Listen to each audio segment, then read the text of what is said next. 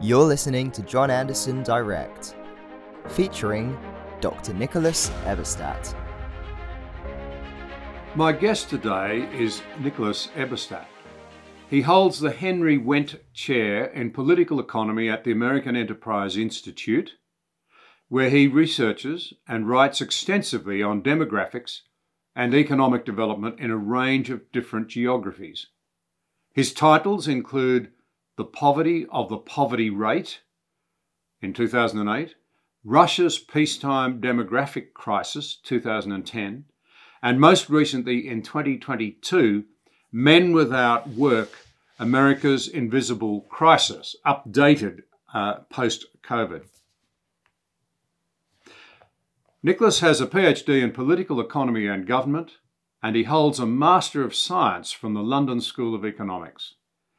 In 2012, he was awarded the prestigious Bradley Prize in America, and that award recognizes extraordinary talent and dedication to American exceptionalism. And I think our conversation will reveal just how capable Nicholas's mind actually is.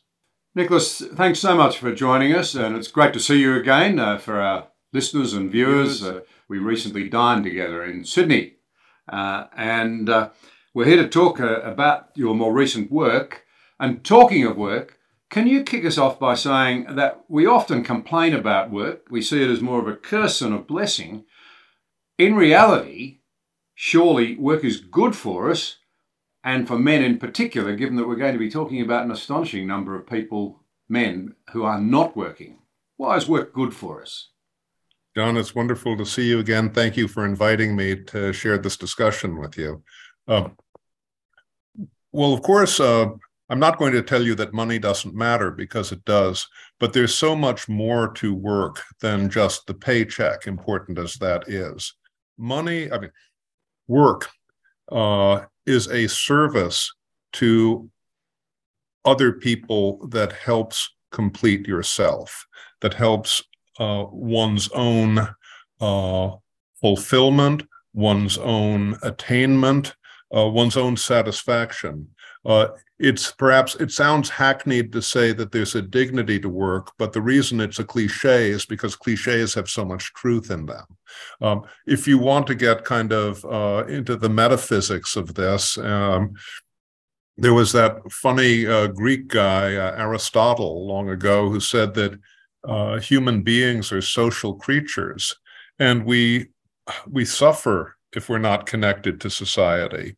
If we're not, if we're men connected through work, through family, through our own communities, through religion or faith, uh, there's a reason that being um, uh, placed in solitary confinement in a penitentiary is considered by many to be a cruel and unusual punishment because we we can't flourish if we're not connected to our world. And being connected to the work world is critically important. Well, that's a great segue into talking more about the work that you've done. And uh, here's a magnificently interesting little book, uh, Men Without Work, post pandemic edition that you put together. Now, Nicholas, despite, uh, and I find this quite bewildering in a way, even having had years of involvement at the heart of economic policy making, in, in this country. We're now in a situation across the West where, despite the economic problems and so forth that countries face, unemployment is at record low levels in your country and indeed in mine. Yet bosses everywhere are screaming for more work. You can't get, we're, we're farmers, we can't get machinery attended to because they've got, got backlogs, backlogs because, because, they can't, can't get, get techs. You go to a restaurant in Sydney, we're closed on Thursday night, we can't get enough staff to run our normal timetables. And that's common to America as well, I know that. Uh, but while they're screaming for work, you've got a staggering number of American men of prime age, uh, working age, who are not making themselves available. And you've written that in early 2022, more than 7 million prime age men, that's about the male workforce of Australia, by the way, were neither working or looking for work. More than 11% of the prime age male man pool power, uh, pool, power pool uh, are involved in this. Seven million men who can work simply not working. What on earth are they doing with their days? Well, we have a good clue as to what they're doing with their time, John, because they tell us about what they're doing with their days. There's a self reporting survey called the American Time Use Survey, which our government uh, mainly deploys to try to figure out when people are working and for uh, commuting and things like that. But all adults are sampled for this, including this pool still over 7 million of uh, prime age men, 25 to 54 years old. I mean, you know, at the prime of life and at this critical period in the life cycle where they should be uh, forming families and raising children. Uh, of the seven plus million uh, workforce dropouts, about 10%, little over 10%, are actually full time students they're basically training to get back to work with uh, with a better job and better wages, and their time use does not look so uh, so much different from employed men. But when you look at what uh, I guess in Britain is called NEET, N-E-E-T, do you say that also in Australia? Neither employed nor in uh, education or training. When you look at that huge group of um, well over six million uh, prime age men, uh, the story they're telling about their lives is uh, really uh, pretty devastating. It's pretty distressing. They report they basically don't do civil society. There's almost no worship, almost no volunteering, almost no charitable work.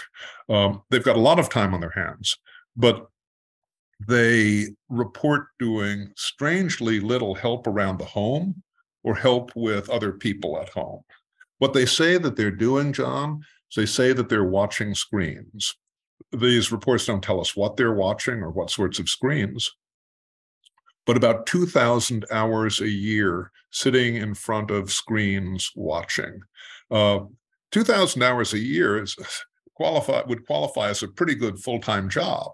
Uh, and this is, uh, so to speak, their uh, full-time job. Um, what makes this look even more uh, distressing is every so often these surveys ask uh, these uh, male uh, workforce dropouts about other questions. One of the questions asked right before before the pandemic was on the eve of the pandemic was about medication, pain medication. Almost half of these dropouts reported that they were taking pain medication every single day uh, not necessarily opioids, but pain medication every single day. So we have this self uh, self painted tableau, uh, not just of spending all day long playing World of Warcraft uh, or Call of Duty, but playing World of Warcraft or Call of Duty stoned. Uh, that's not the way that you get back into the workforce. It may be the way that you uh, prepare yourself for a death of despair, though. Now, you chart out in this um, something that's really quite staggering that, the, the, the, that those numbers of, of men who are neither in the workforce nor looking for work uh, is at historically high levels, even compared to what we know of the, the Great Depression years in America. It's an astonishing thing, John, because if you if you take a look at what the numbers actually reveal, uh, instead of listening to the happy talk that we hear from uh, uh, Washington or the fe- our Federal Reserve, our central bank, or sometimes from Wall talk. Street, you you find out that uh, we're mainly being given numbers that were created by an employment system designed to fight the last war. And the last war, of course, was the Great Depression. So we have a system that's very good at telling about how many jobs there are, very, very good at telling how many people are unemployed. When our labor statistics system was put together, I don't think it would have crossed anybody's mind that a uh, a prime age man who didn't have a job wouldn't be looking for one. But we've had this slow but really uh, dramatic revolution in the post-war era in the U.S. at any rate, where, as we're speaking uh, this month, Uh, the latest jobs uh, reports show that for every prime age man in America who uh, doesn't have work and is looking for work, the technical definition of unemployed, there are over four guys who are neither working nor looking for work. If you're not counting them, you're ignoring over four fifths of the problem. And unfortunately, that's the way we've been proceeding.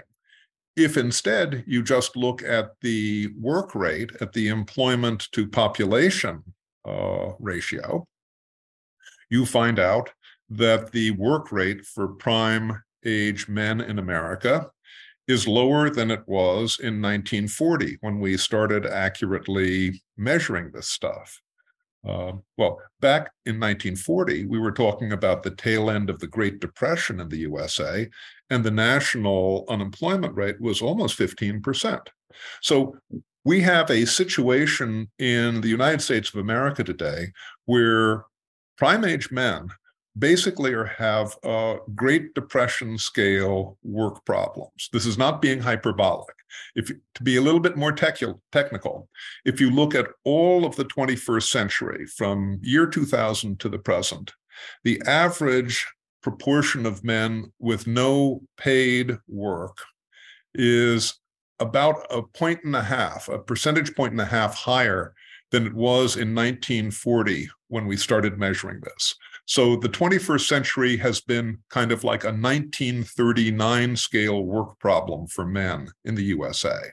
That really is staggering. And as so often, the public perception is a vastly different thing to what's really happening in people's lives. There has to be a major economic cost. You allude to that, and it shows up despite the what you called the happy numbers, I think. Uh, you know, p- politicians everywhere bragging about the levels of employment and how strong the economy is, how well it's going. But we know in your country and indeed in Australia, that's not the on ground experience. People feel that it's nowhere near as good as the politicians are telling us. On the ground, it doesn't feel well.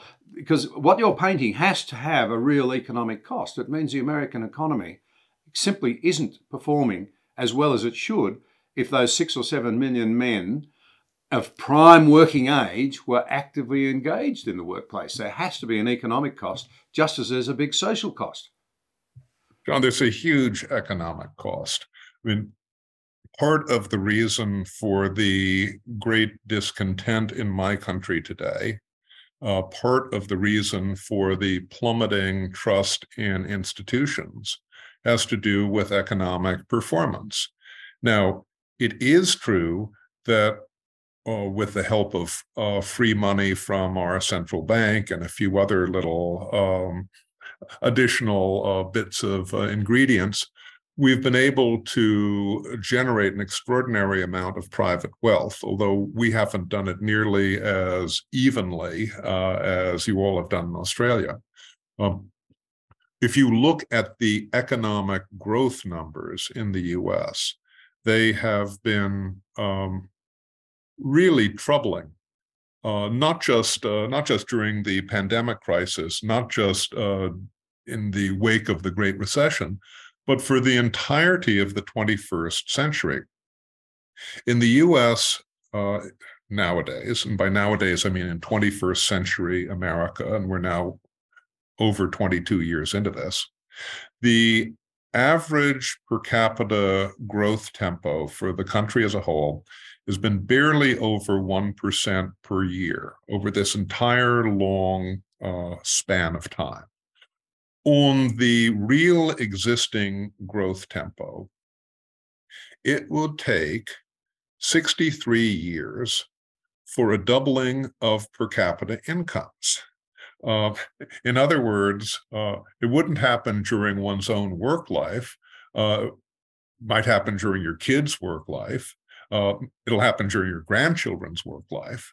But this is a radical slowdown in economic uh, productivity from the previous half century, from 1950 to the year 2000. So, uh, the retreat or uh, flight from work by men is only one of a number of different factors, obviously, but there's nothing good that comes out of this flight from work by men. Slower growth, bigger income and wealth gaps, more welfare dependence, probably bigger public uh, public deficits, more pressure on fragile families, less social mobility, less social capital, less trust in our political institutions. There's nothing good that comes out of it.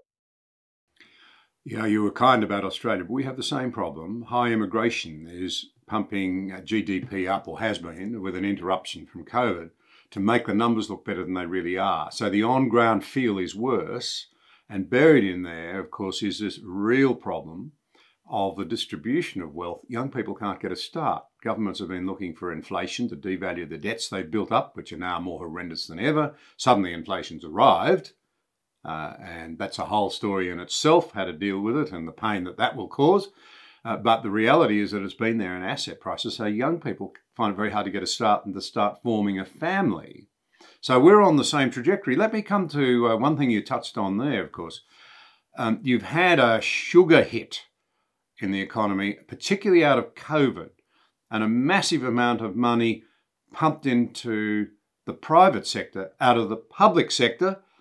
The nightmare being, of course, that they're borrowings against you could say our children, but we might as well say now the unborn. We're not living within our means. And COVID possibly made it even worse. So there are economic and massive social ramifications out of this, I would have thought. You know, have we are we in danger of encouraging people not to work, to stay at home, to uh, expect somehow that society will support them? I don't want to be too cruel here, I just want to say, is there a danger of sending very bad messages? Let me talk about the United States because I'm uh, familiar with our situation here. Um, we have 4 million fewer people in the workforce today than we would have expected on pre COVID trends. At the same time that we have this unnatural peacetime uh, labor shortage. Uh, by a curious coincidence, the jump in the number of unfilled jobs uh, was about 4 million uh, in comparison with uh, pre COVID times. Um, the reason that our uh, workforce is down this much, is below trend by 4 million, is not because of the catastrophe. I mean, COVID was a catastrophe in the United States. We lost over a million people in COVID, in the COVID um, crisis most of those people, the overwhelming uh, majority of them, uh, were beyond working age. Uh, there are some people in the United States uh, who are suffering long COVID and who say that long COVID is the reason they're not in our workforce today. And there are uh, hundreds of thousands of them, maybe 400,000. We're a big country. I mean, 400,000 is a lot of people, but it's not 4 million people, as I just mentioned. Most of the gap uh, that I've just described is due to the new face of the flight from work in America. It's not just the prime age guys who aren't showing up in the workforce. Uh, we have a lot of people uh, over the age of 55, men and women alike, who were in the workforce before the uh, pandemic, who aren't now. We have prime age women as well who aren't showing up. Um, and I think you can't understand what's happened with the slump in uh, manpower availability unless you look at the unintended consequences of our COVID relief policies. Uh, the government, not unreasonably, was afraid that the lockdown was going to bring a freeze up of the economic system, maybe even a second Great Depression. They uh, opened up the uh, they opened up all the stops in monetary and fiscal policy to try to prevent this from happening. And in fact, uh, maybe they couldn't tell this ahead of time, but they overshot the goal. Um, through borrowed public money transferred to households through a variety of programs, uh, the US uh, disposable income in 2020 and 2021 rose above trend. Uh, Americans never had as much money to spend as they had in 2020 and 2021. It's the only national economic crisis I'm aware of where personal uh, disposable income and purchasing power actually rose. Um, Americans had so much money in their pockets during the COVID emergency that they couldn't spend it all, or they didn't care to spend it all. Our personal private savings rate more than doubled in 2020 and 2021. People banked these transfers. And the nest egg, just from the COVID transfers alone, apart from the wealth effects of zero interest rate policies, just the, the transfer uh, nest egg was over two and a half trillion US dollars, about uh, $25,000 a household for, uh, for persons at the, at the bottom of the bottom half of the income distribution and the wealth distribution. Uh, that was a lot of money. And I think this helps to explain why so many people in the United States have taken vacations from the workforce or maybe gone into a premature and perhaps unsustainable retirement. So they really, to put this really crudely, future Americans are paying for current Americans not to work.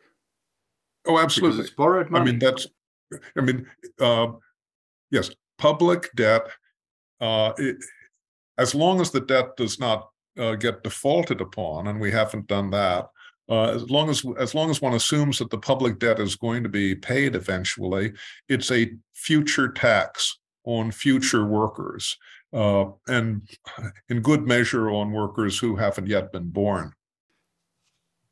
You and many others, Warren Farrell, David Goodhart in the UK, Victor Davis Hanson, have highlighted the huge social impact of shifting manufacturing industries from America. It's always been seen by the rest of the world as a manufacturing powerhouse, particularly during the Second World War. And a lot of that's gone to Asia and to Mexico. Uh, part of the American psyche, I think, going right back to Benjamin Franklin and the idea that Americans ideally should be a nation of farmers and productive people. This idea, if you're involved in farming and manufacturing motor cars and steel goods and uh, those sorts of things, shipyards, had great sort of uh, what would you call it prestige uh, as, as uh, central to the narrative of who you were and who your country was.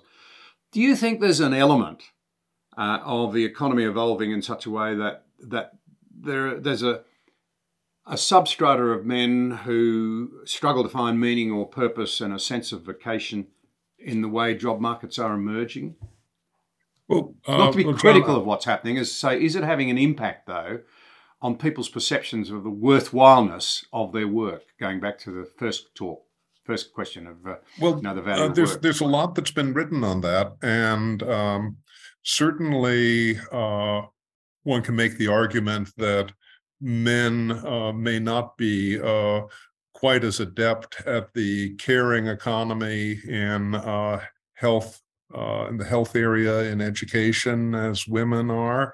Um, there may be some truth to that, but I'm a little more cautious than some other people are about that argument. I mean, uh, we we if you want to put it that way we lost all our farm jobs before world war ii practically at this point in the united states there are more uh, dry cleaning establishments than farms in the us uh, and we didn't have uh, uh, we didn't have a men without work problem with the transition from farms to manufacturing.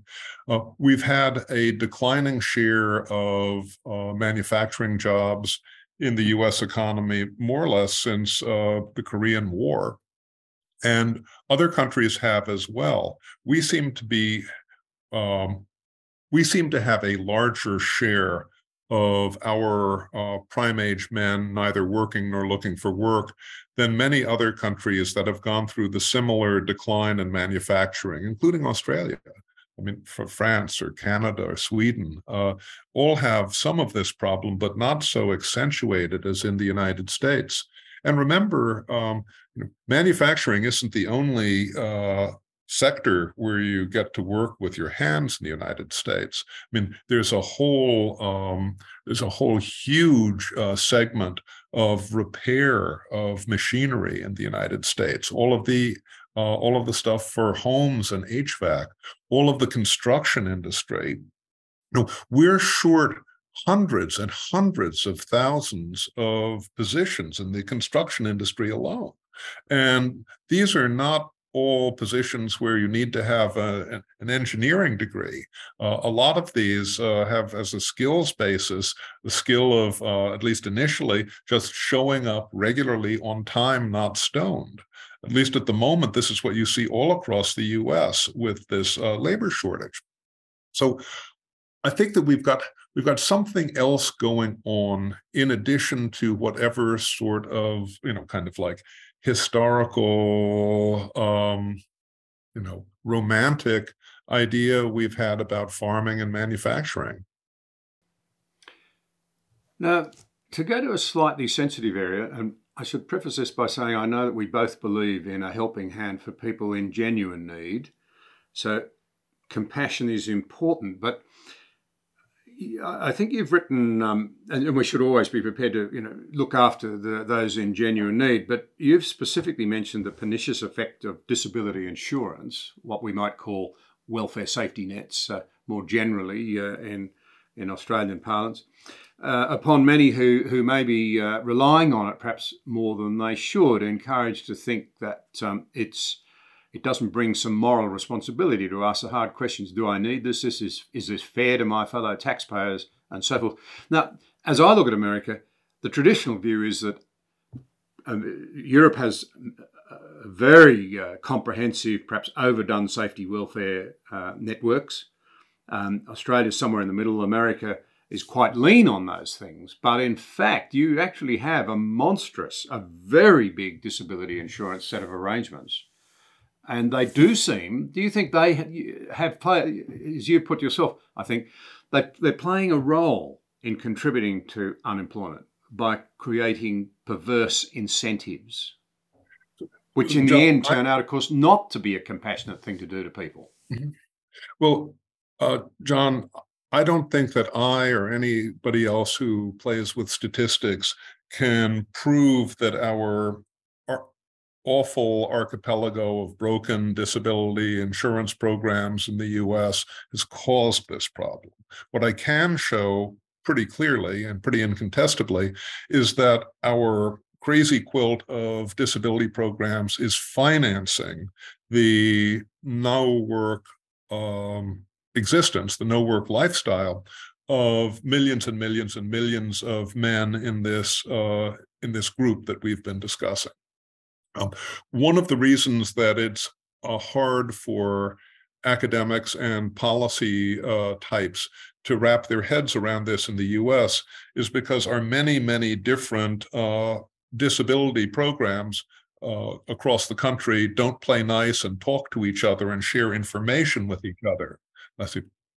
Uh, there's no place you can go in Washington, D.C. There's no office you can uh, walk into in Washington, D.C., where somebody can tell you the total number of people in the United States who are receiving one or more disability benefit from our Social Security archipelago, from our Veterans Administration, from uh, workmen's compensation, from the state level programs. They don't, they don't talk to each other. When you put this together, though, try to put it together, you find that well over half of the uh, men who are neither working nor looking for work are obtaining at least one of these benefits, and about two thirds, or at least two thirds, are living in homes that obtain one or more of these benefits.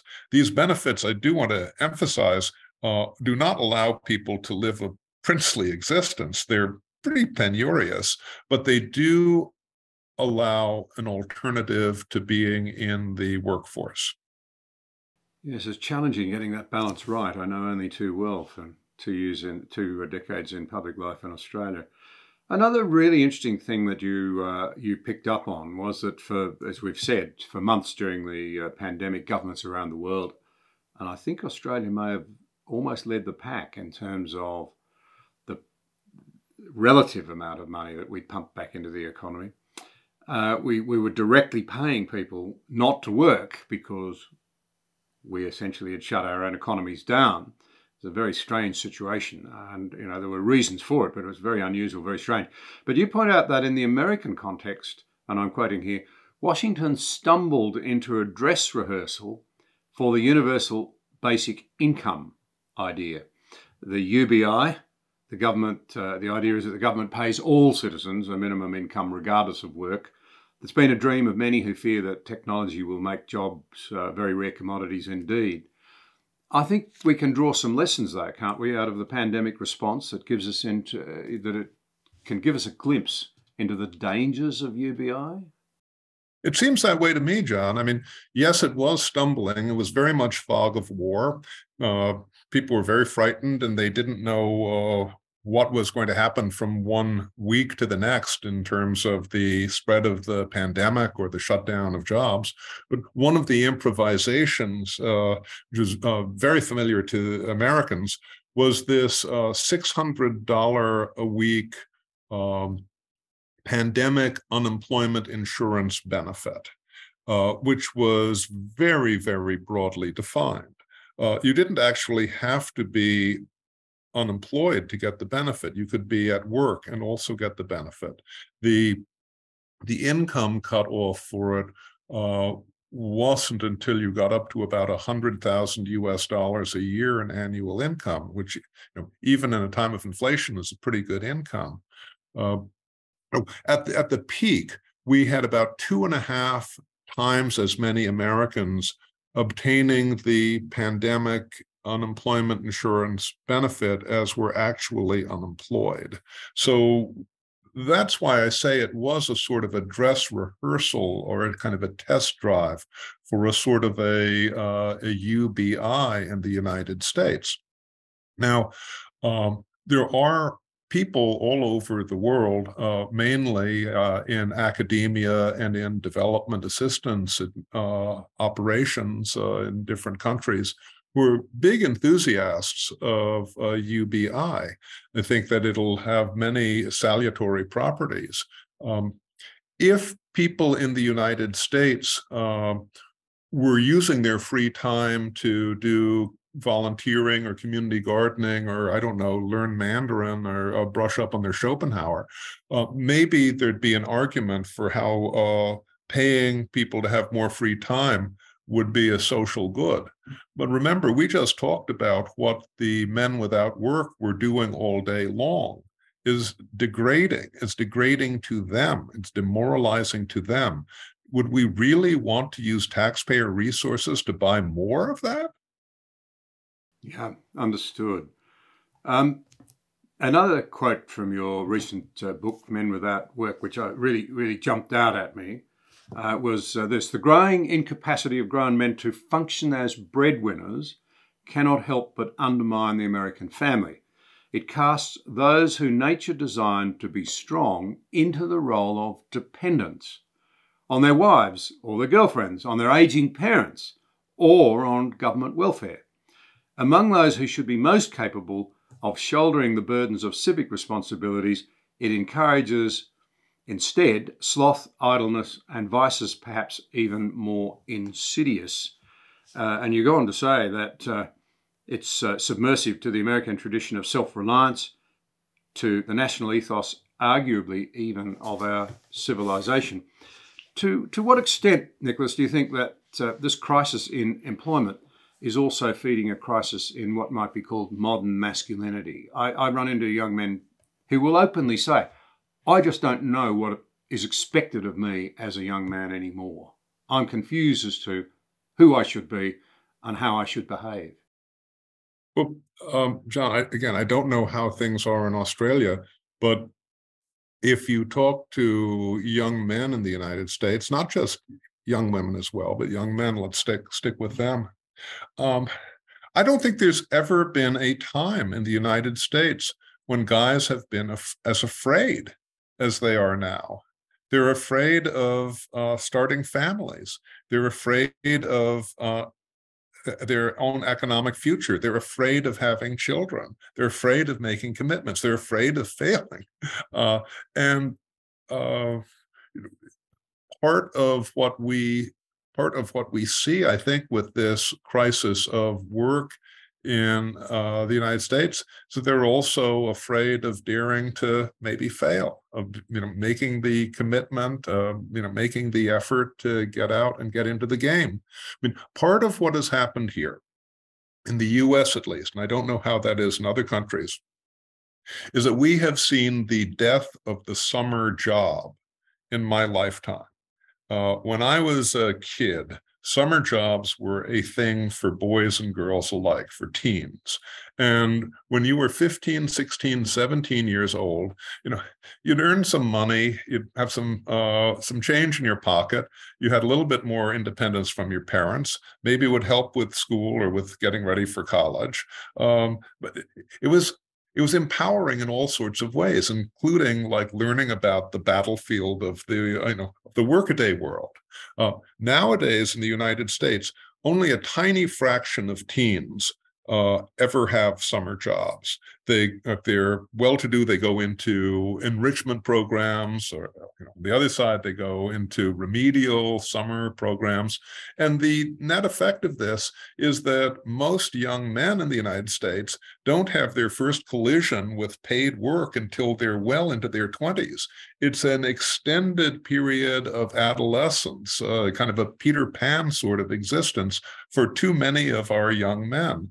And no wonder, uh, no wonder in a way uh, that uh, this thing you've never had any contact with in your life, this uh, employment uh, thing, uh, may seem so imposing and scary if if you haven't done it as a as a kid. Can I um, can I pivot then to the fascinating work that you've been writing about population decline?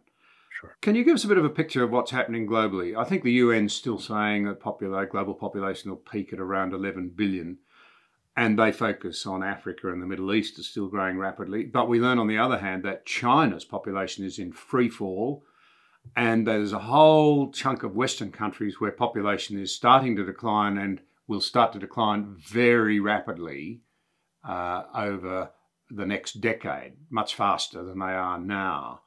Uh, in fact, I think it may have been your term. We're actually looking at a depopulation bomb. May or may not have been your term. Can you give us a bit of a feel for what's happening? Sure. Sure. Well, uh, as best we can tell, uh, total numbers in the world are going to be increasing for a while.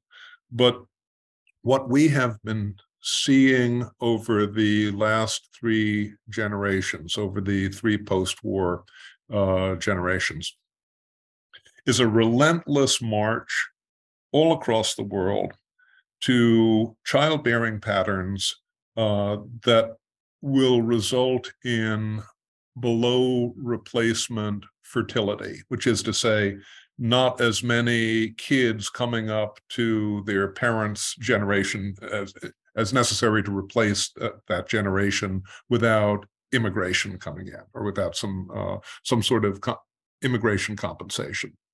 So, uh, across the world as a whole today, something like three quarters of the of our planet's population lives in countries with below replacement fertility. Now, we're used to thinking of rich countries as having below replacement fertility, and virtue almost all of them do, and almost all of them have for a while. But since you know that the rich countries only account for a very small share of the world's population, you couldn't get to three quarters of the world being below replacement unless mostly this is occurring in low income countries, in so called third world countries. And if you spin the globe, you see that all of East Asia is below replacement at this point. Um, most of Southeast Asia, um, in South Asia, India is a below replacement uh, population now. Bangladesh is below replacement. Nepal is below replacement at this point. An awful lot of countries in the Middle East, in the Ummah, uh, are below replacement. Um, Turkey, Iran, Morocco, uh, places you wouldn't necessarily expect. And then, of course, when you come to the New World, um, Mexico, Brazil, Uh, and a number of other Latin American countries are also below replacement societies, as well as practically all of the Caribbean. So this is the wave of the future. And this has been a relentless trend. There doesn't seem to be any uh, uh, end in sight. Demographers don't have any good theory for how low things go. Um, what demographers do is they look in the rearview mirror and they say, oh, we know it can go this low now. We know that, for example, last year, we know that in South Korea, uh, the population of South Korea uh, could end up with a, on a tempo of just 0.8 births per woman per lifetime when you need almost three times that level for a society just to have stable population. This, of course, uh, is something we're only just beginning to come to grips with, and it is going to profoundly reshape the world in a whole range of ways. There are many who would say, well, that's a good thing. You know, uh, I run into well meaning people everywhere who think there are simply too many of us, um, and that for the sake of the environment and our future living standards and for a whole lot of other things, it would. This is a very welcome trend. There are some downsides, which you've highlighted, however. Uh, there are reasons to be quite concerned about these demographic shifts. Well, I wasn't one of the people who was uh, alarmed by the population explosion of the 19, you know, the late 20th century. Because even when I was a young student looking at this, I realized what was really driving it was a health explosion. And you know, if yeah. you're going to have a population problem, I'll take a health explosion any day. You know, just the improvement in life expectancy, reduction in disease, uh, all of the good things that come with increased human survival. Um, I think that there, uh, I think there's a lot of scope, even in a shrinking and aging world, for maintaining and improving prosperity. Uh, given the possibilities of improved health, given the possibilities of improved education, of uh, having a good business climate and an intelligent approach towards uh, pragmatic uh, free market uh, economies and generating more knowledge. Um, but there definitely are um, consequences to uh, population decline driven by subreplacement fertility. For one thing, the what I was trained to think of as a population pyramid, with lots of kids on the bottom and few elderly people on the top kind of flips over. And uh, unless you do some very um, uh, adroit things with social policy, uh, you have the risk of having a sort of a Ponzi scheme going where you have a chain letter that can never uh, that can never do a pay as you go for supporting an elderly population. Um, for another thing, unless you really make uh, lifelong learning a practice rather than a you know uh, a slogan people occasionally spout, um, it's going to be very difficult to train and skill a gray labor force. Uh, but I think the really the most um, the most important phenomenon to bear in mind when you have a when you have uh, generations upon generations of uh, sub replacement fertility is that you have a revolution in the family where many many people um, in practical terms end up childless end up not married or never married and the human bonds that have been our social glue more or less forever start to become undone. And this takes us into a kind of a terra incognita, uh, which uh, gets us beyond the troubles that we can see with the head count, gets us into kind of the basic glue of society and questions about meaning and human existence.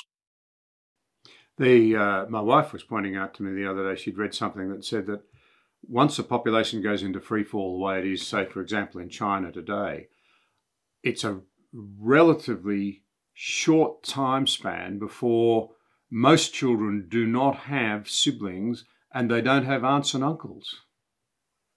to your well, point about social glue and, and a sense of place in a in the smallest community, if you like, a, a family.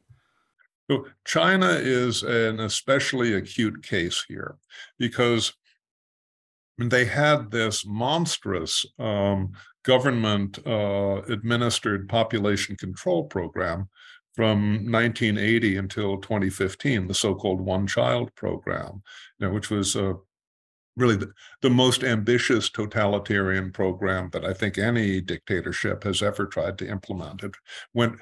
Uh, Lenin said we recognize nothing private, but before uh, Deng Xiaoping, none of the totalitarians had tried to invade the family unit and reconstruct it this way. Uh, it looks like they kind of succeeded, and not in ways that they expected to. Uh, since the end of that program, uh, there has been a collapse in births and in marriages in China since they ended the program. Uh, births dropped proportionately by more in the last five years than they did during the terrible famine under Mao. Uh, marriages much more, uh, and I think we we are uh, we are standing on a little hill where we can see some of the future that's coming in China. And we're going to we're going to see the atrophy, uh, call it the collapse, but we're going to see the atrophy and the withering away of the extended family in China. Um, and as you know, the extended family has been the family is the basic social unit everywhere, but family has been absolutely indispensable in Chinese civilization because it's been the protection for the little people against the absolute government that's ruled them for thousands of years. And, and what happens next? Where is that protection going to come from? I don't think that we can see yet. There are parallels in all societies, are there not? Uh, you know, the family unit is a place where you can retreat and deal with the problems of the world if it's functioning properly, defend and love, uh, you know, those who are bruised by their external experiences within the walls of the the family confine, and all of that is breaking down to what you've highlighted. You know the conundrum that we don't really understand what's driving this everywhere. I mean, there are all sorts of reasons why Chinese uh, young Chinese people are not now encouraged. Uh, you know, they're they're laughing at it seems the you know Beijing's insistence that they go forth and multiply and they're you know they're, they're just saying you're making it impossible we don't want to do it and so on and so forth but in the west to what extent do you think this is a sort of social contagion that um, that children are all very well, but uh, one thing they are not is convenient? Uh, have we become somehow so self-obsessed, so keen to define ourselves by our career? Well, that's an irony, given that uh, so many are opting out altogether. Uh, by our standing with our peers, by our wealth, that somehow or other we're losing sight uh, of of um, what would you call it? The, the, the desirability of having children, the richness that they bring, uh, that they're seen as a burden and an inconvenience. And if you must have them, they're there as a, a commodity somehow rather than something higher? Well, uh, there is a great expert on all of these questions. Uh, uh, that I would defer to on any of those points, uh, um, named Mary Eberstadt. And unfortunately, you don't have her. You've got the consolation prize here. So I'll try to uh, stumble my way through some of this. Um, well, just to make the point, of course, uh, you can find Mary's uh, thoughts on these things on this very channel. indeed, a couple of months ago. indeed, indeed. so to the extent that social scientists have been able to come up with any good um, predictors for fertility levels uh, around the world, the best that they have managed to do is to show that um, the that a predictor uh, that the best predictor for fertility in all countries that we've surveyed and all times that we've surveyed is how many children women say that they want. So who would have thought you know that we're uh, that human agency has anything to do with the number of kids that people have. We'd know a lot more about uh, the role of men as well but social scientists survey women on this question so let's stick with that. Um, asking why the desired number of children changes radically uh, is exactly what we have to do to explain this, you know, wholesale shift in Western countries to seemingly more or less permanent subreplacement fertility. And there were uh, in the 1980s were two European uh, demographers who came up with this idea that they called the second demographic transition. It sounds very boring and very technical, but at the heart of it, they said the change in uh, desired family size in Western Europe, which is what they were focusing on there. They were from uh, Belgium and they were fo- focusing on the Flemish at that time has to do with a new mindset and a new ideology. They called it self actualizing. Uh, we might call it autonomy.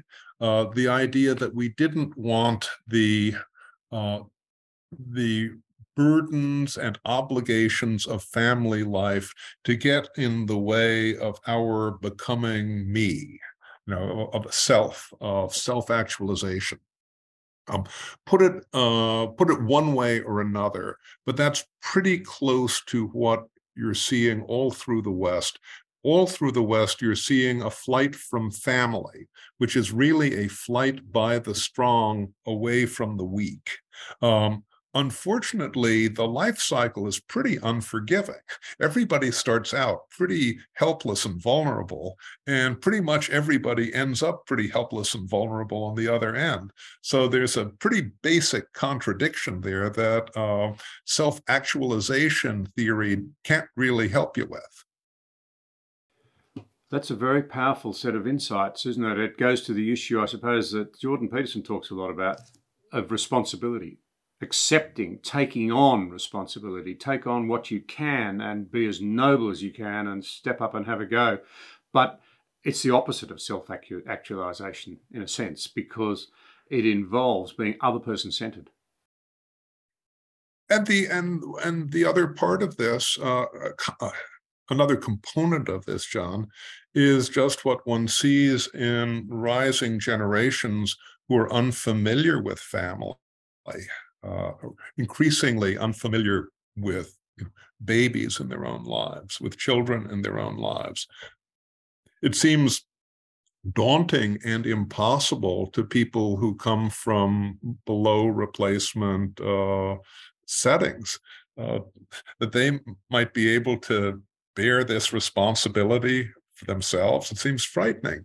There's we're the richest um, we're the richest generations that the world has ever seen.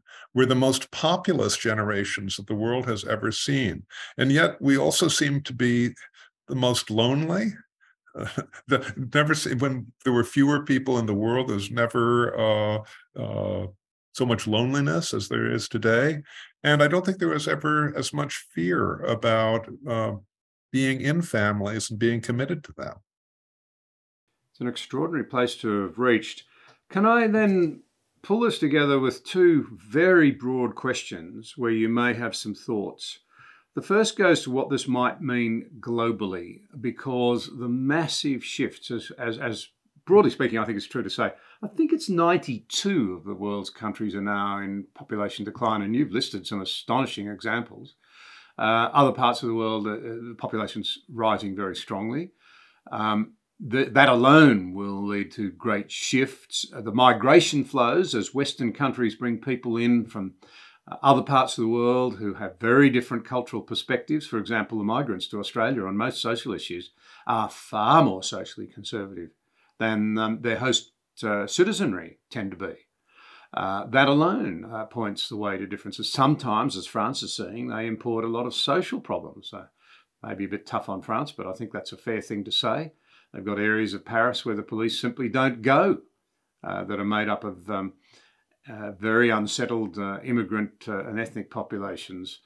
Um, this will lead to a very different world, a major realignment. In particular, we worry about Russia, which is in grave danger of becoming just a middle power, uh, albeit equipped with the, the world's largest nuclear arsenal that alone is, is, is very worrying.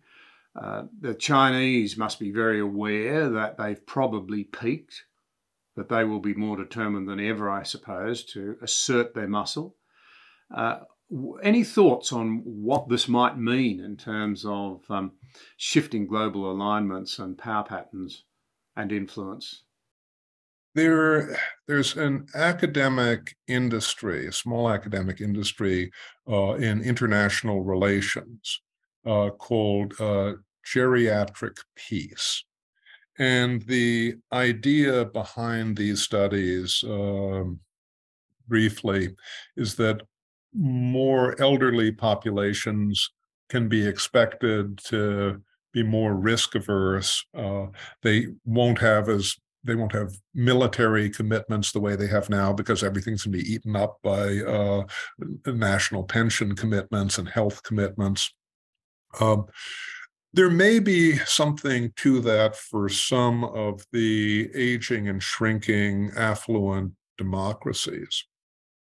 I don't see any reason we should expect uh, dictatorships or autocracies to become more peaceable as their populations age and shrink.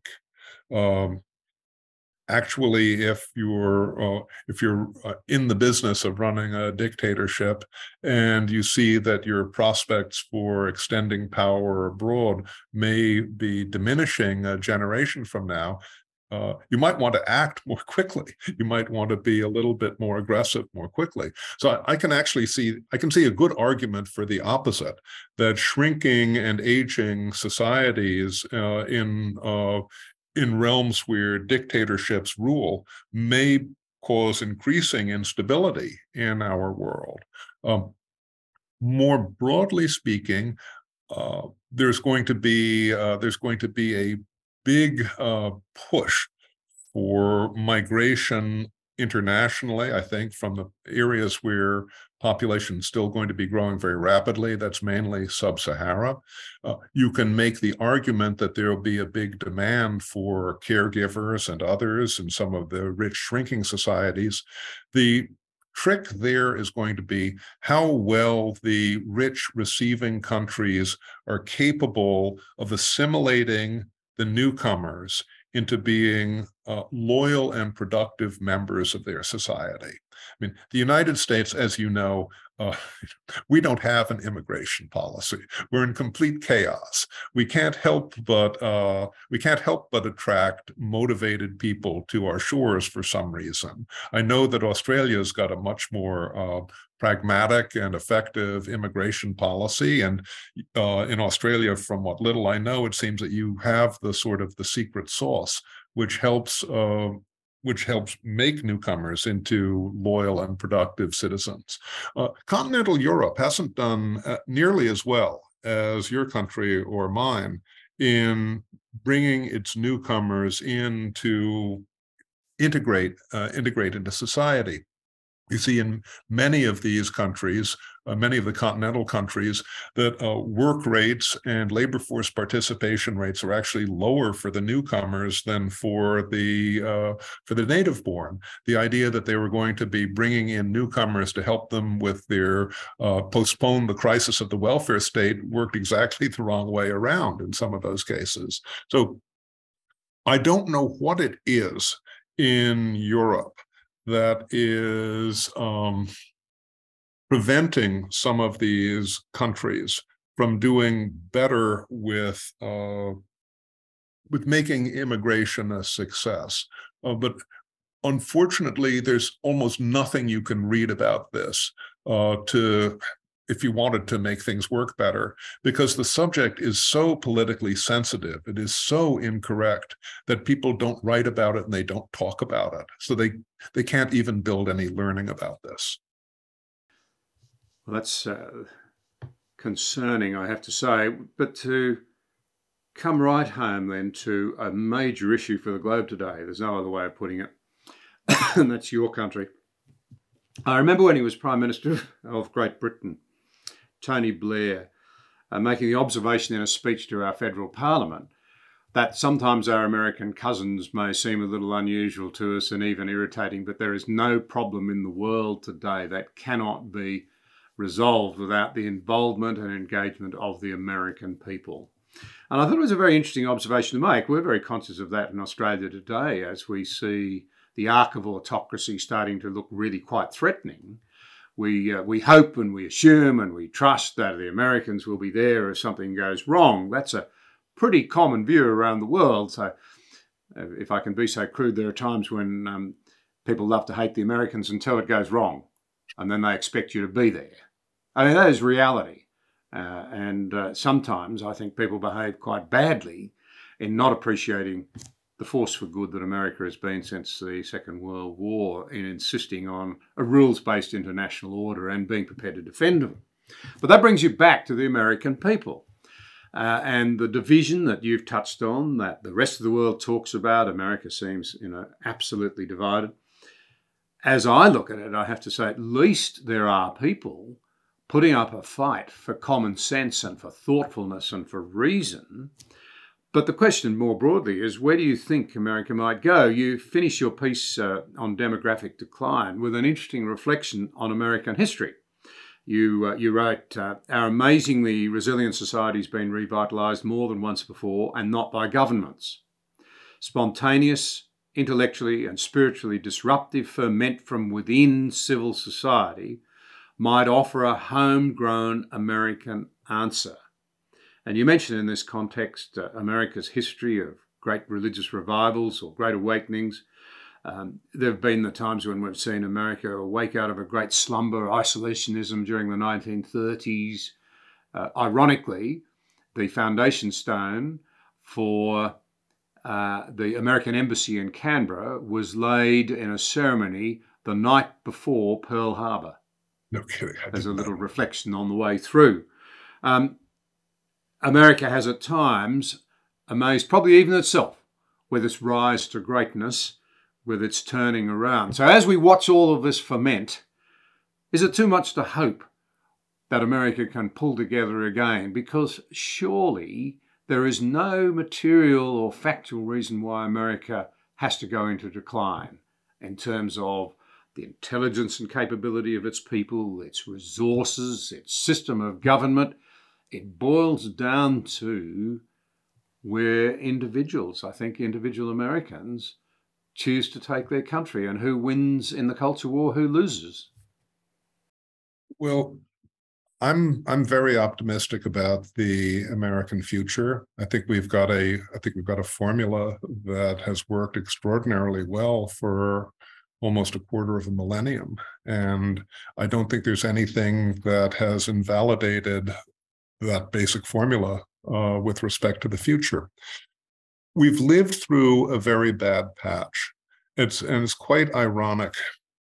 This bad patch began at the end of the Cold War when the United States became more powerful in relative and absolute terms than any empire or any uh, golden horde had ever been before on the you know the face of the planet and uh, we've had uh, i think we've had an un, uh, unfortunate a measure of fecklessness during the sort of the sleepwalking time uh, where we, many of us have taken a sort of a holiday from history.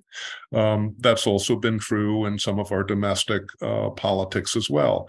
But but that that will pass, and I think that I think that we will see more familiar, uh, more familiar uh, glimpses of, of U.S. behavior as some of our uh, some of our options uh, uh, fall away there. I mean, exactly the way you were saying that that you can uh, count on Americans to do the right thing, as Churchill said, after they've exhausted all other options. We may be exhausting some of those options right now, and the history that you mentioned of religious uh, awakenings, as we call it in our country, I think is also quite relevant here.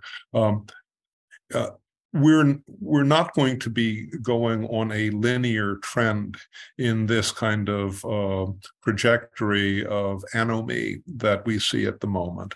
This will come to an end, and I think that uh, I think that good things will lie ahead.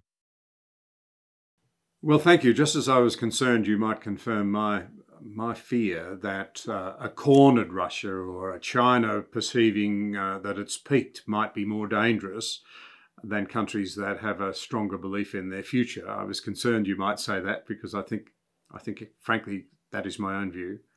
Uh, but I am equally more, in fact, more so delighted that you you hold that optimism. Uh, I'm a great admirer of the best of the American tradition, and uh, I guess I'd say the world does need a, a functioning and cohesive America. Uh, as one of my guests once said, uh, there will be a, a, global COP, and you want the COP to be a good one.